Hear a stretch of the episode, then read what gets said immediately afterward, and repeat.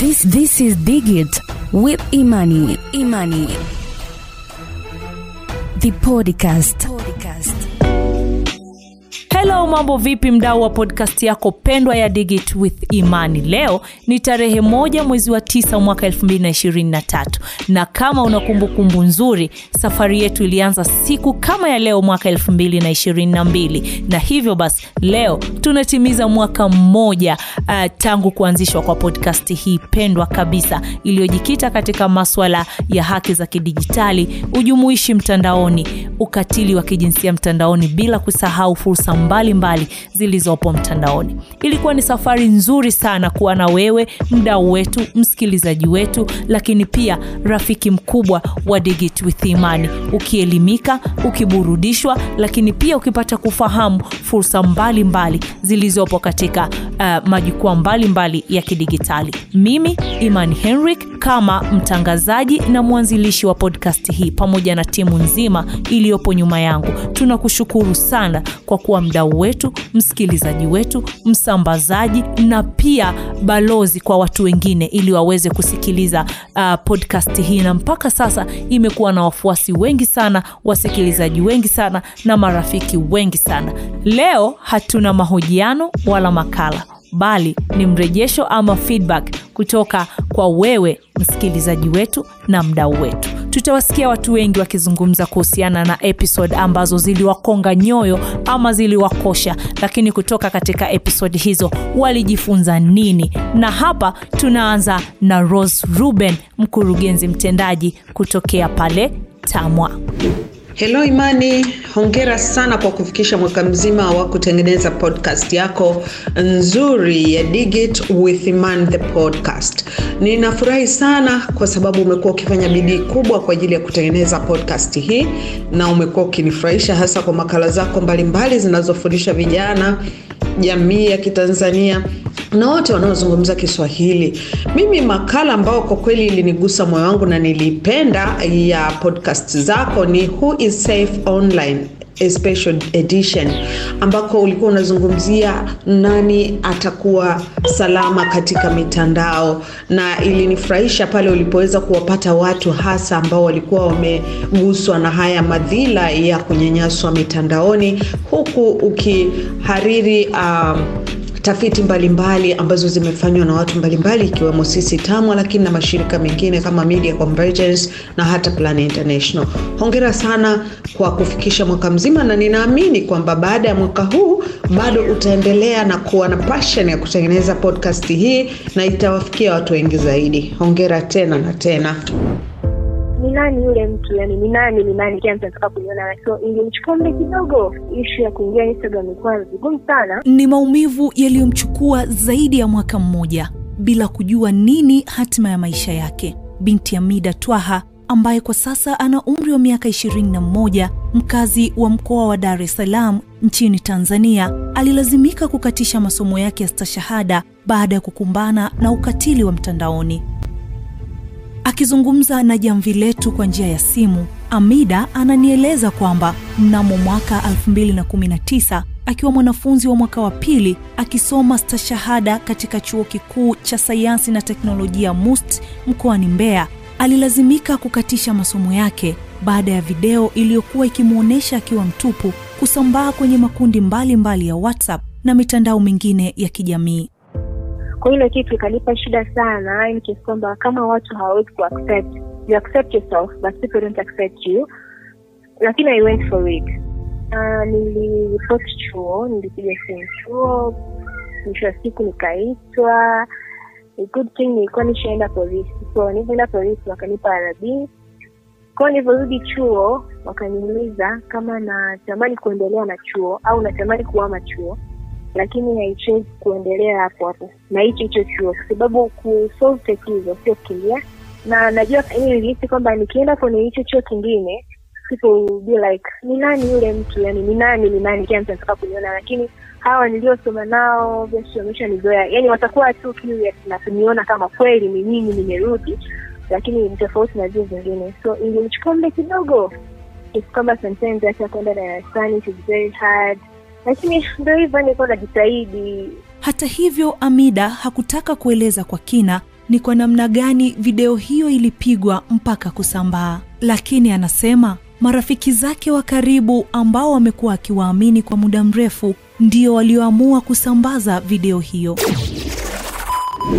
Binti Amida ambaye licha ya kupitia ukatili wa kimtandao hakuacha kuishi ndoto yake ya ulimbwende, kwani aliwania taji la Miss Nyanda za Juu Kusini na baadaye Miss Tanzania ambapo alifikia hatua ya ishirini bora, huku akiwa na mradi wake wa kuelimisha jamii juu ya ukatili huu akiupa jina la Stop Cyberbullying, Start Cyber yaani acha ukatili mtandaoni na anzisha upendo mtandaoni. Nilimuuliza Amida kutokana na masaibu aliyoyapata baada ya kufanyiwa ukatili wa mtandaoni, anashauri nini kifanyike? Kesi nyingi zimetokea, yani TCRA ni watu ambao wana shati vitu, kusema ukweli. Ingekuwa ni wanachukulia serious haya mambo ya mtu akiwa bui, singekuwa hapa leo.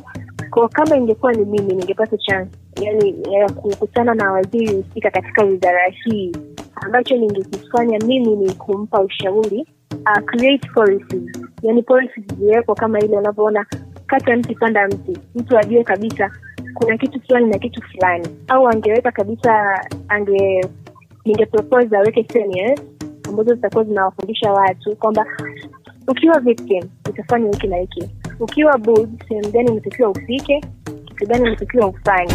This this is Digit with Imani. Imani. The podcast. podcast. Kwa jina naitwa Daniel Samson, ni miongoni mwa wafuatiliaji wa episodi au podcast ya Digit Usimani ambao kwa sasa imekuwa maarufu sana nchini Tanzania, na mimi kila episodi inapotoka nimekuwa nikifuatilia kwa ukaribu sana, na wakati huu uh, podcast hii inapotimiza uh, uh, mwaka mmoja tangu kuanzisha kwake, ni mafanikio makubwa sana kwa imekuwa ni miongoni mwa podcast adimu sana nchini Tanzania ambao zimefanya kazi kubwa sana sana sana sana ya kuyafanya majukwaa ya kidijitali nchini Tanzania kuwa sehemu salama, si kwa watu tu wa kawaida, lakini hasa pia kwa wanawake ambao wamekuwa na changamoto nyingi sana uh, za kupata harassment au abuse mtandaoni. Uh, podcast hii imekuwa ikisaidia sana watu ku, ku, kuwa na maisha mazuri wanapokuwa mtandaoni. Tumeona kama episode ya DJ Sharifu. DJ tunajua kabisa yeye ni mtu ambaye asiyeona, lakini anafanya mambo makubwa sana. Kwa kupitia hii podcast imewezesha uh, kufahamika zaidi na watu wengi, hata kusaidika pale, kwa sababu unajua DJ anafanya mambo makubwa, lakini anakabiliwa na changamoto za hapa na pale, ikiwemo kukosa vifaa vya kufanya kazi. Lakini podcast hii ya Imani pamoja na timu nzima Imani wamefanya kazi kubwa sana ya kumfanya uh, DJ kupata msaada na kusonga mbele. Habari, naitwa Auleria Gabriel, ni mmoja wa wafuatiliaji wa podcast ya Digit with Imani. Kwa kweli ni podcast nzuri, imekuwa ikielimisha jamii, watu mbalimbali wakifuatilia, na mimi nikiwa mmoja wao, na imekuwa ikitoa taarifa mbalimbali ambazo hapo awali tulikuwa hatuzifahamu, lakini kupitia podcast hii tunapata kuelimika. Kwa hiyo nimekuwa nikipata nafasi uh, huwa ninasikiliza podcast hii kwa sababu pia um, Imani amekuwa akinishirikisha, ananitumia link. Kwa hiyo licha ya ubizi, lakini nikipata nafasi huwa nasikiliza. Kuna baadhi ya vipindi, kuna baadhi ya vipindi ambavyo nilisikiliza. Mojawapo ni kipindi ambacho kilikuwa kinaeleza uh, matumizi ya mitandao ya kijamii aidha kibiashara ama matumizi binafsi, ni namna gani unaweza kuwa consistent katika mitandao yako ya kijamii na kuhakikisha watu wanakufuatilia, wanapata taarifa ambazo unazitoa. Uh, podcast nyingine ambayo ilinivutia ni ya hivi karibuni ambayo ilikuwa inamhusisha uh, kijana ambaye ni ana uoni hafifu ambaye ni DJ na amesomea uandishi wa habari. Kwa kweli ni, ni podcast ambayo mimi ilini, ilinipa imani kubwa kwamba hivi nilivyo sitakiwi kukata tamaa, yaani sitakiwi kuwa hata mzembe wa kuona kwamba mambo hayaendi, hali ya kuwa kuna watu ambao wana matatizo labda ya viungo, wana matatizo yani wana ulemavu wowote, lakini bado wanapambana kufikia ndoto zao. kwa hiyo nilitafakari sana nikajiuliza huyu dj yeye anaweza kuwa dj na haoni anaweza kutumia kompyuta. Anaweza na amesoma uandishi wa habari amefaulu amemaliza. Sasa mimi nilivyo mzima hivi kwa nini bado ninaendelea kulalamika na kukata tamaa kwamba maisha siyawezi? Kwa hivyo ilinipa moyo kwamba natakiwa nipambane na pia kingine nikajifunza kwamba ni vizuri sisi kama jamii tuendelee kuwatia moyo na kuwapatia sapoti wale watu ambao wanajituma licha ya kuwa bado wana ulemavu wa kitu chochote kile.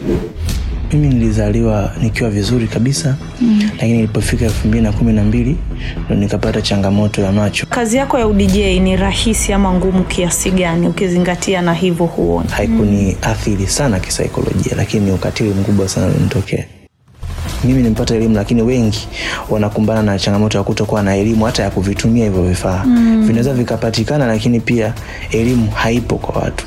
Walimu wanakusaidiaje darasani hasa katika suala zima la mawasiliano? Kuna mtu akaniambia we kipofu unaongea nini bwana wewe? We unacha kumwomba mungu akujalie uone.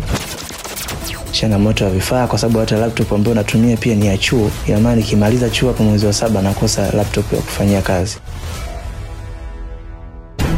This is Digit with Imani. Imani. The podcast. Um, hello, naitwa Rogers. Um, binafsi nilipenda sana uh, episodi yenu ya selling anything online ambayo inifundisha jinsi ya kuinteract na mitandao yangu ya kijamii kwa ajili ya kuuza biashara ambazo nazifanya um, kama mjasiriamali, mwanamuziki, lakini vile vile kama mdau wa maudhui. Hii episode imenijenga na kunifungua kwa namna ya kipekee, kwa sababu nimeweza kujua jinsi ya kutumia mitandao yangu ya kijamii na kuweza kunufaika nayo in the same process. Asante.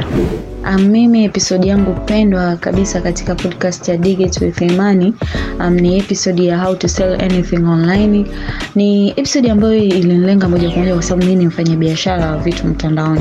Vitu vikubwa kabisa ambavyo nilivyojifunza kutoka katika hii episodi ya kwanza ni jinsi gani wafanyabiashara mtandaoni Tanzania kuna mambo watu tunakosea ni mambo gani na jinsi ya kuyarekebisha lakini pia jinsi ya kutengeneza mazingira mazuri ya mteja kukuamini na mwisho wa siku kuja kununua kitu kwako. So ni episode ambayo ilinifunza lakini pia ilinikumbusha kwa sababu kuna vitu nilikuwa navijua lakini nilikuwa sivitilie mkazo. Kwao ni, ni, ni kitu ambacho ni episode ambayo niliipenda kusema kweli na nahisi tunahitaji episodi nyingi zaidi kuhusiana na hichi kitu kwa sababu wafanyabiashara wengi naamini hawafahamu hivi vitu kama ambavyo vilivyoelekezwa katika hii episode. Kuna watu wanafanya uh, hii marketing kwa kutumia uh, whatsapp status. Kwa uzoefu wako kuuza bidhaa kwa whatsapp status is it really working? Actually uh, whatsapp sio social media. Whatsapp ni messenger kama vile facebook messenger. Kwa hiyo ile sio social media. Lakini kuuza kuposti bidhaa kwenye whatsapp whatsapp status kama una strategy ya kufanya kwenye mitandao alafu unaposti bidhaa kwenye whatsapp status inaweza kufanya kazi. Kwa sababu kama umeweka maudhui ambayo yanajenga yanaelimisha yanatoa maana yanaonyesha thamani kwenye mitandao alafu kule kwenye mitandao ukasema mimi kusiposti bidhaa ila nawaenkaji watu waende wasema namba yangu ilione status zangu inaweza kufanya kazi unaposema unapost kwenye whatsapp status alafu unauza ni kwa sababu unajua namna ya kuzalisha ile trafiki ione ile whatsapp status. Whatsapp ni third part links yani ni linki za nje za kwenye instagram. Kama ufanye biashara instagram afu unataka mtu akakalia whatsapp status ina maana unamlazimu atoke kwenye instagram akufuate kwenye whatsapp. Ni sawa anakuwa na website alafu unafanya biashara ya instagram. Kwa hiyo inabidi umshawishi mtu afike instagram akafungua website yako ikiwa hauna mpango mkakati wa kufanya hicho kitu utakuwa unapoteza muda kwenye instagram unapoteza muda kwenye whatsapp na mwisho wa siku utashinda biashara yako This this is Digit with Imani. Imani. The podcast. podcast. kiukweli ni episodi nyingi zimenibamba maana nimekuwa nikifuatilia kila zikipostiwa lakini kuna moja ambayo niliona kwangu mimi kuna haja ya watu kuweza kuelewa ama kujua haki za kimitandao, na hiyo kwa mada yake inasema kwamba kitu kama haki za mfungwa kupata uh, kupata taarifa za kidijitali ama kutumia uh, mitandao, kitu kama hicho if I'm not mistaken, lakini ni, inahusu wafungwa na matumizi ya internet uh, behind bars. Unaona bwana, sasa kitu ambacho wengi hatujui, tunaona kama vile mtu kufungwa ni ile kupoteza haki zake zote za kimsingi. Unaona? Lakini kumbe kufungwa kule ni ile ni kama ni correction facility. Ni ambapo sehemu mtu anatakiwa aende kujifunza ili abadilike tabia ama abadilishe tabia aliyokuwa nayo aje na mwenendo mpya. Sasa ili aweze kujifunza lazima kuna vitu avipate aone wengine wanafanyaje nini kinaendelea asikilize redio aangalie tv asome magazeti aangalie mitandaoni. Lakini anapokosa haki ya kupata taarifa za kimtandao anakuwa anapoteza vitu vingi sana kwa hiyo ni miongoni mwa episode ambazo zilinibamba zilinikosha. Na hiyo ilitokana kwa sababu kuna mataifa mengine taifa kama kama norway denmark australia finland iceland. Wenzetu kule mtu gerezani anaenda anakuta gerezani kuna library ana access ya vitabu vyote. Sijui physics mathematics sijui history nini kila kitu anakutana nacho episodi ya kwanza kabisa ambayo nilifurahia na naikumbuka mpaka leo ni ile ambayo ulifanya sio ya muda mrefu sana ulifanya na kala jeremaya nilifurahi kwa sababu kwanza ilikuwa inazungumza vitu vingi sana ambavyo kimsingi inakuwa ni ngumu sana mzazi kuvijua kwa mtoto wake.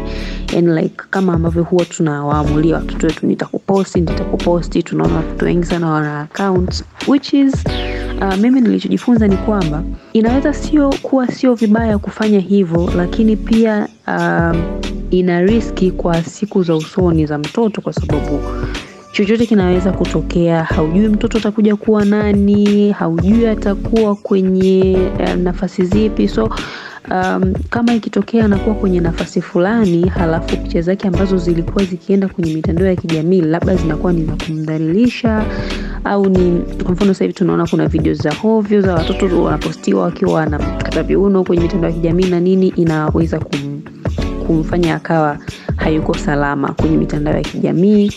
Anaweza akajikuta anakuwa akiwa ana, ana msongo tayari ana stress. Kwa hiyo nilichokiamua tu mimi kwamba nitajua nitadiliviki na hii hali kwa sababu uh, ninajua kwamba huu ni mtoto.